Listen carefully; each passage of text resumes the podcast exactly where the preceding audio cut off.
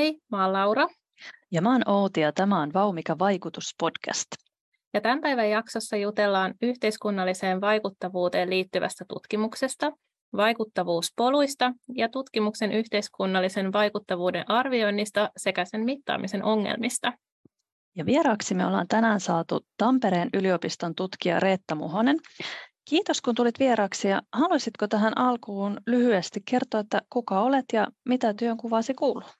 Joo, kiitos kutsusta. On kiva tulla nyt keskustelemaan tästä aiheesta tutkimuksen näkökulmasta.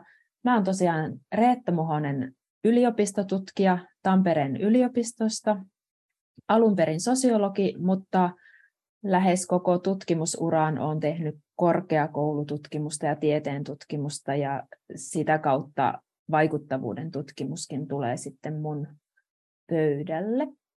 Oikeastaan voisinkin vielä kysyä, että miten sä oot päätynyt tähän vaikuttavuuden tutkimuksen pariin?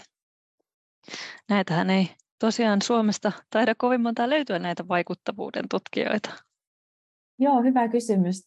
Tota, niin kuin usein elämässä ja tutkimuksessakin, niin sitten sattuma vähän kuljettaa, että mä menisin oikeastaan jo tuonne vuoteen 2011 jolloin sitten silloisessa yhteiskuntatieteiden tiedekunnassa Tampereen yliopistossa niin keskusteltiin ensiksi siitä, että lähdettäisiin vähän sisäisesti kartoittamaan tätä, että mitä vaikuttavuus tiedekunnassa on, ja, mutta siitä sitten innostuttiin myös tekemään akatemialle hakemusta.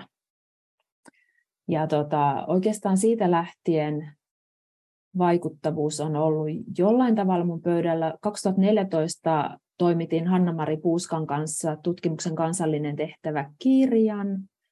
Ja jos tälleen ajattelee niin kuin näiden tekemieni tutkimusprojektien näkökulmasta, niin sitten 2018 sain Suomen Akatemialta tutkijatohtorin rahoituksen nimenomaan vaikuttavuuden tutkimukseen yhteiskuntatieteissä ja humanistisissa tieteissä. Ja siitä sitten on edennyt ja sitä tota tietä edelleen. Meen tietenkin tutkin siinä rinnalla muitakin, lähinnä tiedepoliittisia ja korkeakoulupoliittisia aiheita, mutta tällä hetkellä vaikuttavuus on sitten vielä mun pöydällä sitä kautta, että mä teen osa-aikaisesti töitä tieteellisten seuraajien valtuuskunnassa Eli on osittain vapautettuna yliopistotutkijan tehtävästä ja teen pari päivää viikossa TSVllä kehittämistyötä, jossa nimenomaan halutaan lisätä ymmärrystä siitä, miten me voitaisiin arvioida tutkimuksen yhteiskunnallista vaikuttavuutta. Ja ollaan tämä, tämä hanke on alkanut tammikuussa ja me ollaan aloitettu tutkimuslähtöisesti ja tehty nyt sitten ensiksi tutkijoille kysely vaikuttavuudesta ja heidän näkemyksistään siitä, että onko, onko sitä tarpeen arvioida.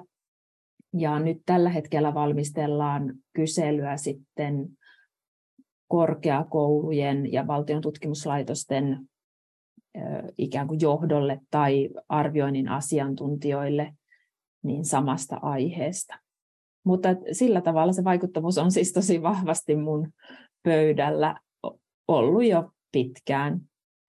No ilmeisesti tosiaan Suomessa ei hirveästi tätä vaikuttavuutta vielä tutkita, mutta miten kansainvälisesti, että löytyykö sieltä enemmän sit vaikuttavuustutkijoita? Kyllä löytyy, joo. Se, on, se onkin semmoinen juttu tosiaan, että Suomessa mulla ei tämän suhteen juurikaan kollegoita ole, mutta sitten itse olen tehnyt tiivistä yhteistyötä esimerkiksi EU-KOST-verkostosta nimeltä ENRES, joka tulee siis sanoista European Network for Research Evaluation in Social Sciences and Humanities. Ja tämä EU-KOST-verkosto on virallisesti jo loppunut, mutta se on jatkanut yhdistyksenä sen jälkeen toimintaansa. Ja mä olen tämän porukan kanssa nyt oikeastaan kirjoittanut lähes kaikki sen, mitä mä olen kansainvälisesti kirjoittanut vaikuttavuudesta. Siellä lähimpinä kollegoina Silja Telman Oslo-yliopistosta ja Stefan de Jong. Tällä hetkellä hän on juuri vaihtanut yliopisto, olisiko hän, kun hän on Hollannista, olisiko e, Erasmus, nyt en muista, että se oli niin, tota, tunte, mulle tuntematon yliopisto, mutta heidän kanssaan paljon kirjoittelen ja me ollaan Enres-porukalla julkaistu paljon tällaisia kokoavia handbook-kirjoja esimerkiksi vaikuttavuudesta ja juuri nyt marraskuussa on tulossa yksi, yksi ulos ja toinen sitten taas helmikuussa.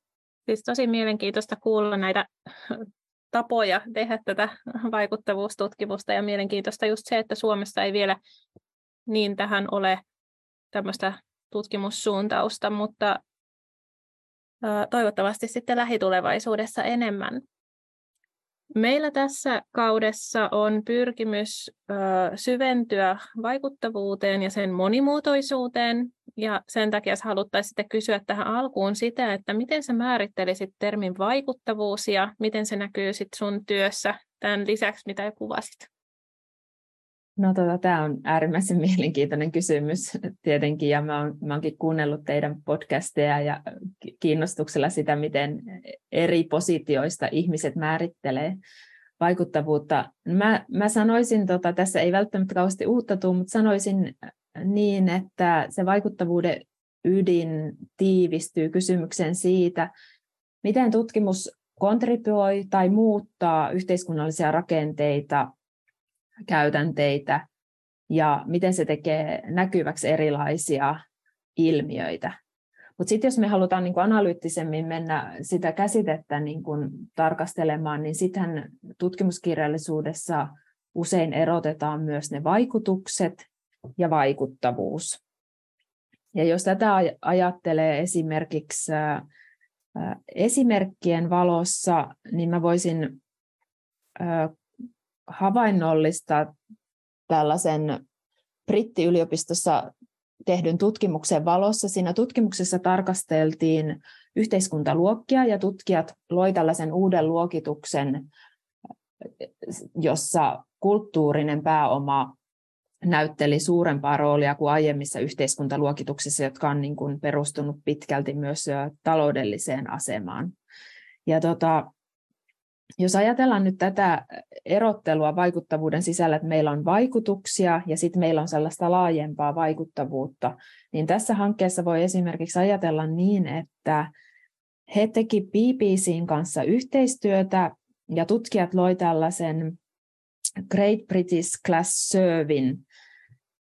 Ja BBC sitten latasi tämän kyselyn sinne sivuilleen ja silloin sen jälkeen kaikilla, kaikilla kansalaisilla on ollut mahdollisuus mennä tekemään tällaista ikään kuin vastaamaan kyselyyn, että mihin yhteiskuntaluokkaan kuulut.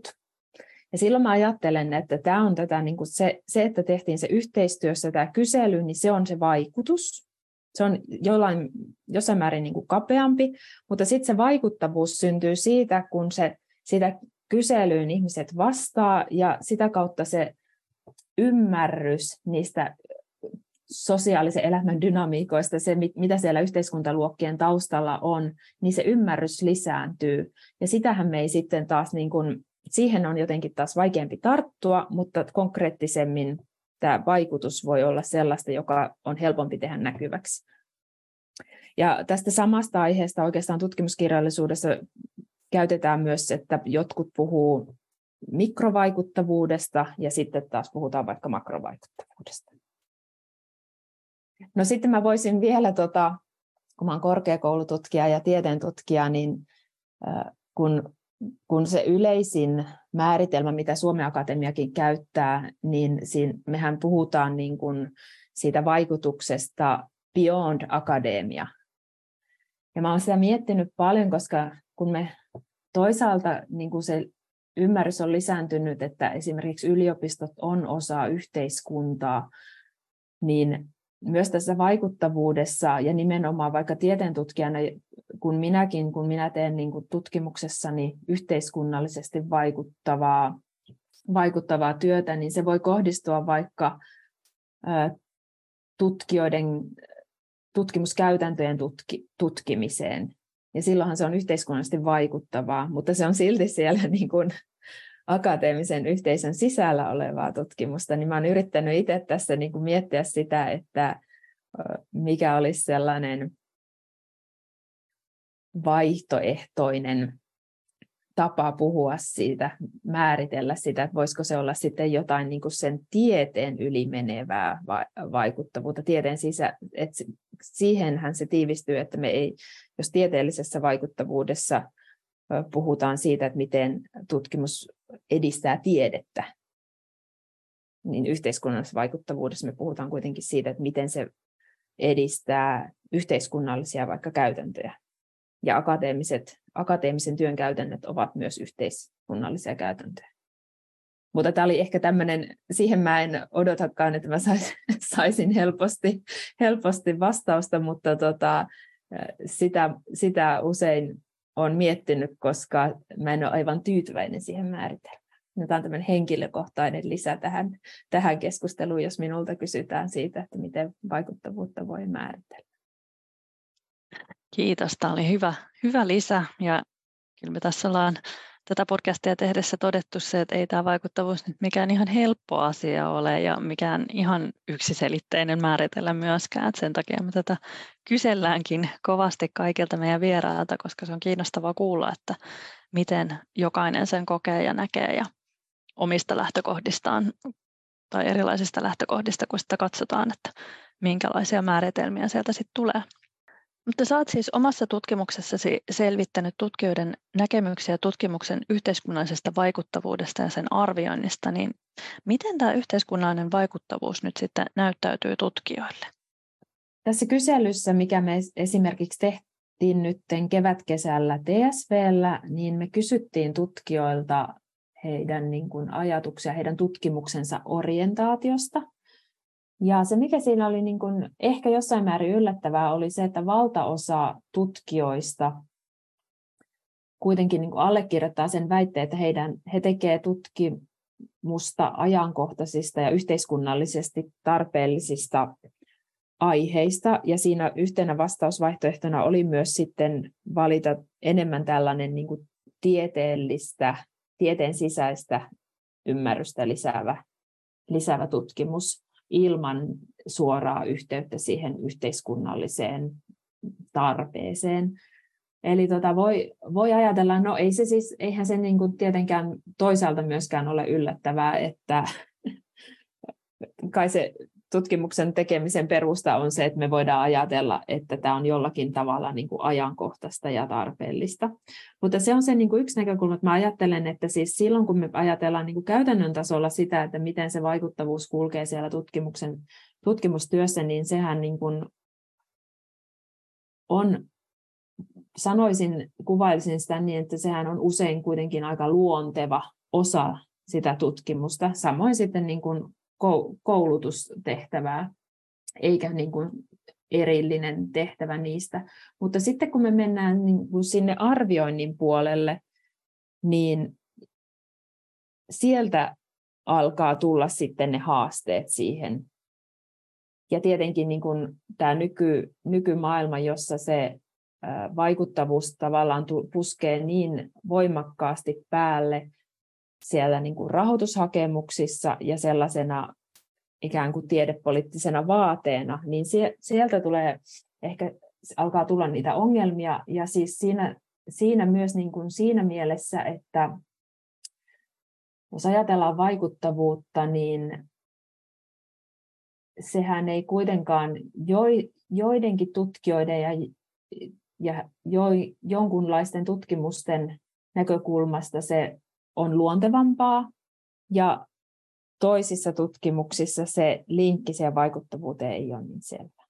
No, mitkä sitten mielestäsi keskeisimmät tämmöiset tutkimuksen yhteiskunnallisen vaikuttavuuden arvioinnin haasteet, että tuossa just viittasit siihen, että ne haasteet tulee siellä arvioinnissa, niin mitä ne nyt sitten on? No tota, ne palautuu nimenomaan siihen todentamisen haasteisiin. Eli kun arvioidaan vaikuttavuutta, niin tutkijanhan pitäisi saada sitä jollakin tavalla näkyväksi ja nimenomaan niitä mekanismeja ja vai, mitkä asiat on johtanut siihen vaikuttavuuteen, niin tässä on tota tunnistettu neljä yleistä haastetta, aikaisemmassa tutkimuskirjallisuudessa.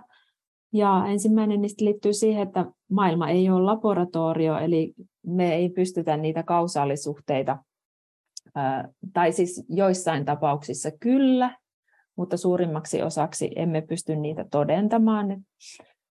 No sitten siellä puhutaan myös tämmöisestä inkrementalismin ongelmasta, joka taas tarkoittaa sitä, että tämä vaikuttavuus niin kuin arviointigenre, niin siinä korostuu jossain määrin se, että sitä kunniaa pitäisi vaatia ikään kuin pelkästään sille omalle tutkimukselle. Ja se, mitä me taas tiedetään niin kuin siitä, miten tiede edistyy, niin se ammentaa aina edeltäjistään. Eli niin kuin meidän pitäisi tunnustaa myös se aiemman tutkimuksen merkitys, ja se sopii huonosti siihen, millä tavalla, miten meillä on, niin kuin, minkälaisiksi ne arviointitavat on nykyhetkessä muodostunut. No sitten siellä niin kuin tämä, tämä ole uusi asia, on, on tietenkin tämä aikajänne asia, että vaikuttavuus on oma, omallakin ilmiönsä ja, ja sitten kun se arvioinnissa täytyy aina kuitenkin puristaa jonkunlaiseen aikajänteeseen, niin siitä tulee haasteita. Ja neljänniksi sitten se, että vaikuttavuus on harvoin konkreettista. Päinvastoin se, jos ajattelee niitä polkuja, miten tutkimus kulkee yhteiskunnassa, niin se voi olla hyvin hajanaista. Ja varsinkin kun me nyt ajatellaan sen todentamisen näkökulmasta, niin miten, miten, että ei tutkijalla ole niitä välineitä lähteä jäljittämään sitä, millä tavalla se oma tutkimus liikkuu, liikkuu siellä yhteiskunnassa. Se voi olla epäsuoraa ja sitten se voi myös olla sattumanvarasta. Niin nämä on tämmöiset niin kuin neljä yleisintä vaikuttavuuden arvioinnin haastetta. Kuulostaa aika tutuilta, että tähän ollaan törmätty tässä podcastissa jo aiemmin, että tämä tutkimuksen vaikuttavuuden arviointi on todella haastava asia. No, miten sitten sun näkemyksen mukaan tätä yhteiskunnallista vaikuttavuutta sitten voidaan arvioida ja mitata, tai voidaanko sitä? No, ky- kyllä sitä voidaan. Mittaaminen nyt on ehkä vielä hankalampi jotenkin kuin se arviointi, mutta mä kääntäisin niin kuin siinä sen katseen siihen arvioijaan ja hänen tai sen arvioivan tahon tavoitteisiin siinä määrin, että nämä haasteet kyllä niin kuin kiinnittyy siihen, minkälaisia tavoitteita sillä arvioinnilla on.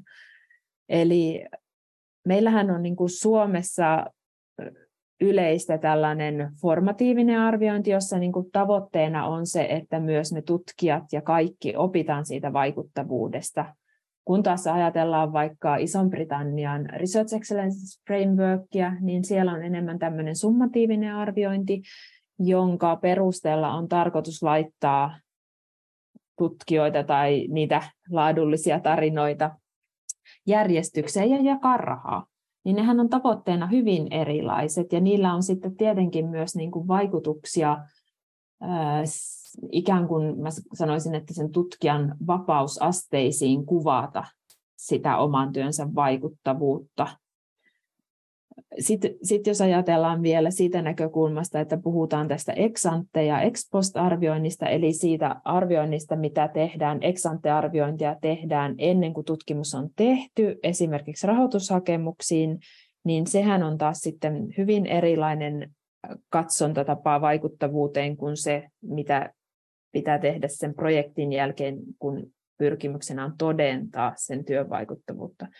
Niin jos tätä ajattelee nyt esimerkiksi niistä mahdollisu- tutkijan mahdollisuuksista käsin, miten, miten sitä vaikuttavuutta voi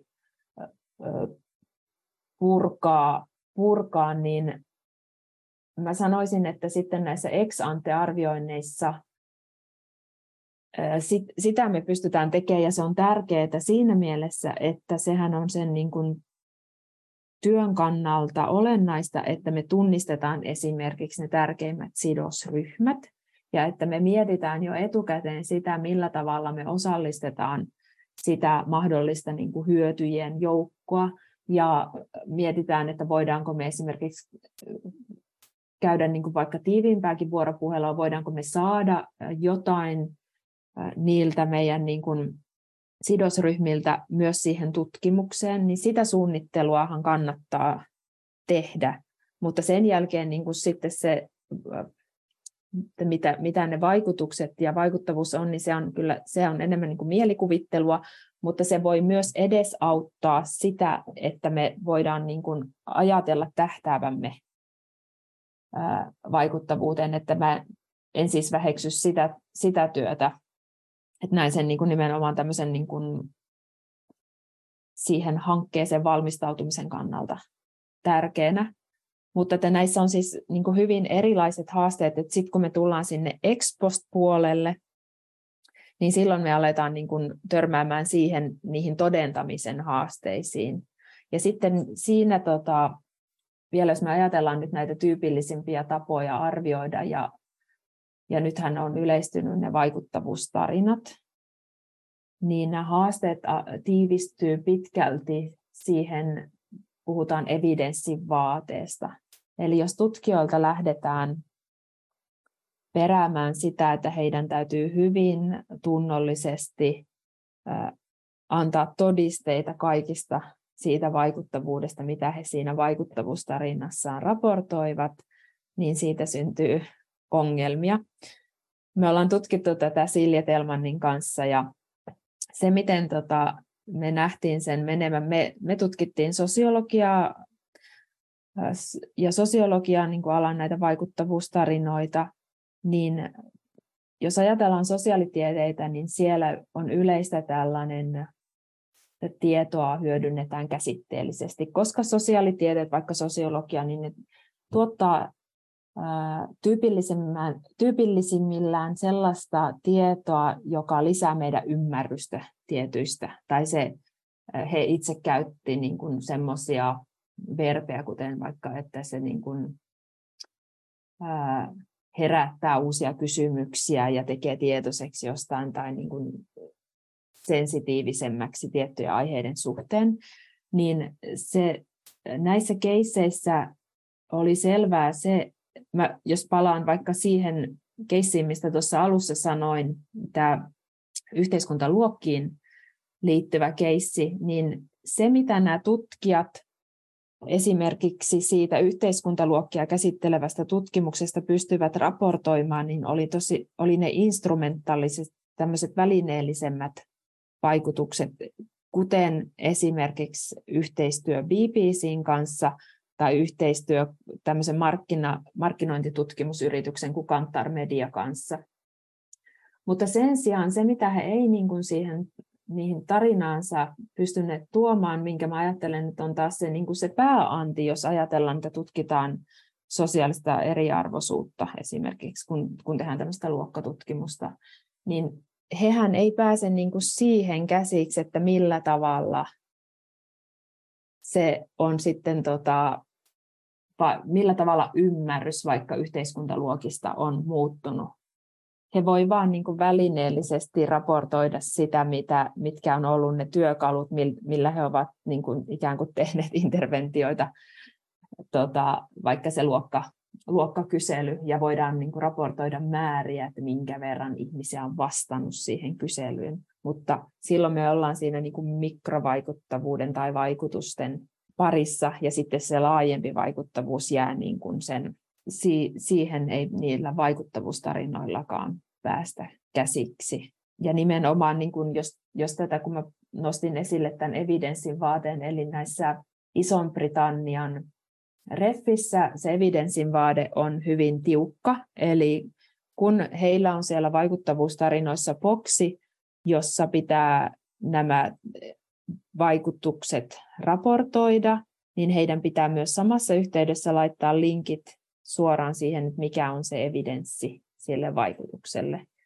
Ja siellä onkin yleistynyt myös se, että kysytään sitten tärkeiltä henkilöiltä, aiheen kannalta niin kuin merkittäviltä henkilöiltä, pyydetään niitä semmoisia lausuntoja siitä, että millä tavalla se ö, oma tutkimus on ollut sidosryhmille tärkeää. Joka sekin mun mielestä on aika hankala laji, enkä näe niin kuin kauhean toivottavana si- sitä, että me mentäisiin niin kuin siihen, että se kaikki työ, mitä me tehdään, pitäisi saada todistusaineisto sitten niin kuin ikään kuin ulkopuolelta. Mutta tota, sitten esimerkiksi se työ, mitä tehdään strategisen tutkimuksen neuvostossa, kun siellähän myös hankkeet, hankkeissa kirjoitetaan näitä vaikuttavuuskuvauksia, niin siellä se sidos siihen evidenssin vaateeseen on löyhempi. Eli tutkijat kirjoittaa niitä vaikuttavuustarinoita, mutta sen lisäksi heiltä pyydetään sitten lista niistä hankkeen tuotoksista. Mutta sen ei ta, sitä ei pyydetä yksilöimään niitä vaikutuksia ja tuotoksia suoraan. Niin silloin se, tota, mä, oon, mä oon tutkinut sitä, siitä on tulossa just nyt sitten meiltä artikkeli tässä marraskuun kirjassa. Hyvin ke- kevyesti tätä osaa siinä sivutaan, mutta, mutta siinä on se, oli selvä ero kuinka niin kuin vapaammin tutkijat kirjoittaa siitä tutkimustyönsä vaikuttavuudesta, ja he myös niin kuin miettivät siellä myös näitä niin kuin potentiaalisia vaikutuksia, niin se, se ero siinä tyylillisesti siinä kirjoittamisessa oli suuri verrattuna niihin Ison-Britannian Reffin vaikuttavuustarinoihin. Ja mä, mä näin siis niin kuin aidompina ja sitä kautta niin kuin enemmän sitä ymmärryksen lisäämistä palvelevina ne strategisen tutkimuksen neuvoston vaikuttavuustarinat. Ja puhuit nyt näistä vaikuttavuustarinoista ja vaikuttavuuskuvauksista ja sitten puhutaan vielä lisäksi vaikuttavuuspoluista, niin osaisitko vähän nyt avata, että mitä näillä kaikilla nyt oikein tarkoitetaan ja onko se nyt sama asia vai eri asia ja m- mitä niihin sisältyy? No ne vaikuttavuustarinat eli impact case studies, niin sehän tulee sieltä arvioinnin, arvioinneista. Ja tota, tässä nyt jo vähän on niin kuin sivunnut Reffin vaikuttavuustarinoita ja STNn vaikuttavuustarinoita. Tota, Sitten vaikuttavuuspolut, no mä oon itse kirjoittanut mun tota, kollegoiden kanssa yhden artikkelin vaikuttavuuspoluista, niin meillä siinä ajatuksena oli se, että katsottiin niitä mekanismeja, jotka oli ollut sen vaikuttavuuden synnyn kannalta tärkeimpiä. Että tavallaanhan se, jos me ajatellaan vaikuttavuuspolkua, niin sehän on vähän jo harhaanjohtava siinä mielessä, että ihan kun me voitaisiin sillä tavalla erottaa se, että näin se homma meni ja se oli selkeä tällainen polku, mutta siellä, vaikka, vaikka tämä ei ole se niin kuin, tila, johon varmaan päästään, niin sitten sieltä polulta voi tunnistaa niitä asioita, jotka oli ratkaisevasti myötä vaikuttamassa siihen, että on syntynyt vaikuttavuutta. Ja jos mä semmoisesta esimerkiksi esimerkkejä ottaisin, niin nämä, nämä on nyt näitä, mulla on kaksi esimerkkiä tässä mielessä, joita olen itse käyttänyt niin kuin nimenomaan tässä tutkimuksessa niistä vaikuttavuuspoluista. Eli ei ole nyt tämmöisiä vaikuttavuustarinoita, joita on kirjoitettu arviointia varten, vaan mä olen haastatellut näitä tutkijoita. Ja toinen tutkija, ketä haastattelin, oli Saara Särmä, jolla oli tämä, Saara Särmä oli perustanut All Mail Panel-blogin, ja hänellä siis idea oli se, että hän halusi kiinnittää huomiota asiantuntijuuden maskuliinisuuteen. Se, miten tota, se blogi lähti toimimaan, niin oli se, että hän itse ensiksi keräsi sinne kuvia näistä All Mail-paneeleista, ja sitten vähitellen sai niin paljon tota, näkyvyyttä, että ihmiset alkoi myös, niin kuin se, siellä oli mahdollisuus ö, ilmiantaa All Mail-paneeleita, ja, ja tota, niitä julkaistiin sitten siellä ö, web-sivuilla, blogissa, ja tota, tässä niin kuin sen vaikuttavuuden, se miten me ollaan sitä kuvattu siinä artikkelissa, että mikä oli ratkaisevaa sen vaikuttavuuden synnyn kannalta, oli se mekanismi, että saatiin ikään kuin se laajempi kansalaisten joukko mukaan siihen työhön. Eli sillähän, niin kuin jos ajatellaan tutkijan, että se olisi ollut pelkästään tutkijan tekemää, mutta nyt, nyt näitä niin kuin, se ym, tieto siitä All Mail-paneelista lähti leviämään aivan niin kuin hirveällä vauhdilla ja valta, valtavat määrät ihmisiä teki näitä ilmiantoja. Eli se oli niin kuin ratkaisevaa siinä, miten sitten lähti laajenemaan se vaikuttavuus, jos nyt sit näin halutaan ilmaista. No sitten taas tämä toinen tota, esimerkki on lastensuojelun sijaishuollossa tapahtuneista kaltoinkohteluista. Tämä oli Pirjo Markkolan vetämä hanke Pira Markko on Tampereen yliopistossa historian professorina. Ja hän, tai tämä tutkimusryhmä tutki niin kuin noin 30-luvulta 80-luvulle tapahtuneita kaltoinkohteluita lastensuojelussa. Ja se, miten he sitten tota, keräsivät tätä aineistoansa, niin he kutsuivat haastatteluihin. Eli haastattelu oli sitten se menetelmä, jolla, jolla tota, näiden lastensuojelun uhrien kanssa keskusteltiin aiheesta, niin siinä sitten tuli selväksi se, että tämä on vain yksi osa sitä vaikuttavuutta, mitä siinä hankkeessa syntyi, mutta se oli se haastattelun menetelmä, koska ne kaltoin kohdellut kokivat ensimmäistä kertaa tulevansa kuulluiksi, että heidän asia pidettiin tärkeänä. Tämä on tämmöinen yksi niin kuin historian vaietuista asioista, ja sitä kautta niin kuin se voimaantuminen ja miten se säteili sitten niiden ihmisten elämään, niin siinä kuvattiin, että joskus niin kuin se vaikuttavuus syntyy sen menetelmän, esimerkiksi tässä tämän aineiston keruun tavan kautta.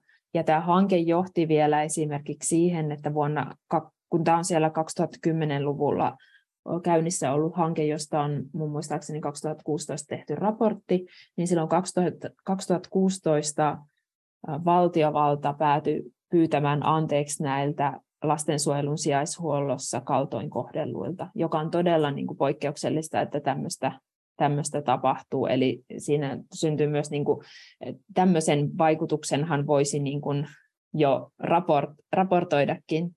Mutta tota, nämä on niin kuin esimerkkejä, että mä ajattelen, että sieltä vaikuttavuuspoluilta voi tunnistaa niitä semmoisia mekanismeja, niitä paikkoja, paikkoja ja niitä voi olla useissa kohdissa, että se ei, se ei ole niin, että se olisi vain se pelkkä, kun tutkimus on tehty ja tulokset lähtee, vaan sitä vaikuttavuutta tapahtuu siinä niin kuin koko tutkimusprosessin aikana. Mutta se, kun kysyt, tässä nyt niin kuin poluista, niin mä olen ehkä, vaikka, vaikka tosiaan niin kuin olen kirjoittanut SSH-alojen Impact Pathwaysseista, eli poluista, niin tota, se polkumetafora ei itse asiassa ole ehkä kaikista paras tosiaan, jos ajattelee, että se vaikuttavuus kuitenkin on enemmän niin kuin sitä, että ei se välttämättä pysy sillä polulla ja mene niin kuin sieltä ensimmäisestä pisteestä viimeiseen pisteeseen, vaan se on semmoinen niin kuin hajanaisempi prosessi. Ja vaikuttavuustarinat tosiaan niin kuin tulee enemmän sieltä arvioinnin, arvioinnin maailmasta meille. Tässä on kyllä nyt hienoja esimerkkejä siitä just, että tutkimuksen ne kaikki osat on hirveän tärkeitä sen vaikuttavuuden aikaansaamiseksi ja se suunnittelu myös, kun suunnitellaan sitä, että mitä lähdetään tutkimaan ja miten tutkitaan, niin siellä jo, jo niin kuin voidaan tehdä ratkaisuja, jotka sitten lisää vaikka sitä vaikuttavuutta ja tosi hienoa kuulla näitä esimerkkejä.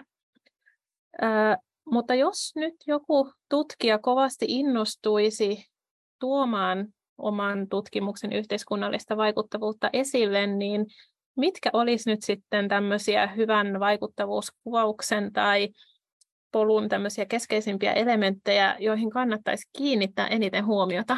Joo, tämä ei olekaan mikään yksiselitteinen kysymys. Mä jotenkin tutkijana huomaan, että mä usein, niin kuin, vaikka käytäntöjäkin tutkin, niin on aika kaukana näistä käytännö, käytännöistä, mutta kyllä mä niin kuin tässä sanoisin sen, että tärkeintähän on tunnistaa ne mahdolliset sidosryhmät. Sitä kautta, kun lähtee miettimään sitä tutkimusta, että min, mitä minä tässä tavoittelen ja onko tämä kiinnostavaa laajemmin yhteiskunnassa, niin jos ei tutkija tunnista niitä sidosryhmiä, niin silloinhan, se niin kuin, silloinhan ne lähtökohdat sen vaikuttavuuden niin kuin edesauttamiselle niin on heikot. Eli se, se on niin se ensimmäinen, ensimmäinen asia.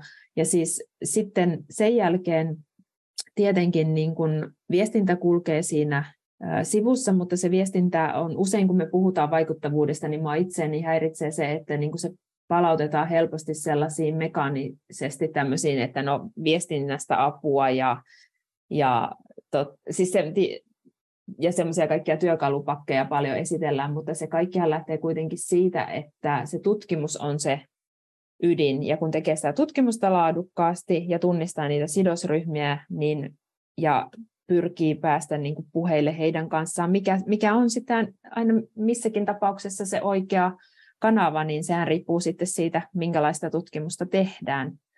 Niin se on, mä näkisin, että se on, se on tärkeintä, enkä korostaisi niin paljon niitä jotenkin tämmöisiä niin kuin, no, työkaluista voisi vois puhua, mutta tota, mä ymmärrän, että se tulee, sitä työtä tehdään paljon, ja jos, jos joku kaipaa konkreettisempia apuja esimerkiksi siihen, että miten sitä vaikuttavuutta voisi niin kuin saada aikaan, niin tällä hetkellä mulla on sellainen käsitys, että suomalainen tiedeakatemia tekee paljon sellaista työtä ja tarjoaa koulutuksia, jotka voi sinällänsä varmasti olla myös inspiroivia siihen oman tutkimuksensa vaikuttavuuden tai niiden niin kuin yleisöjen miettimiseen, jos sen kokee muuten hankalana. Kiitos. Hei, siinä tuli tähän loppuun vielä hyvät vinkit, että miten, mitä asioita kannattaa huomioida, kun tätä vaikuttavuutta omassa tutkimuksessaan lähtee pohtimaan. Hei, kiitos sulle tosi paljon mielenkiintoisesta juttuhetkestä ja suuret kiitokset, että ehdit tulla tänään tänne meidän vieraaksi. Kiitos, oli oikein kiva keskustella lempiaiheesta. Joo, ja kiitos munkin puolesta. Tämä on tosi hyvä aihe ja ihan mielettömän hienoja juttuja saatiin taas kuulla. Ja me jatketaan sitten uudella näkökulmalla ja seuraavassa jaksossa. Ja kannattaa seurata Turun yliopiston avoimen tieteen kiihdyttämän sometilejä. Meillä on X ja Insta, niin siellä sitten kerrotaan, milloin aina seuraava jakso on kuunneltavissa. Jep, kuullaan taas ensi kerralla. Moi moi! Moikka!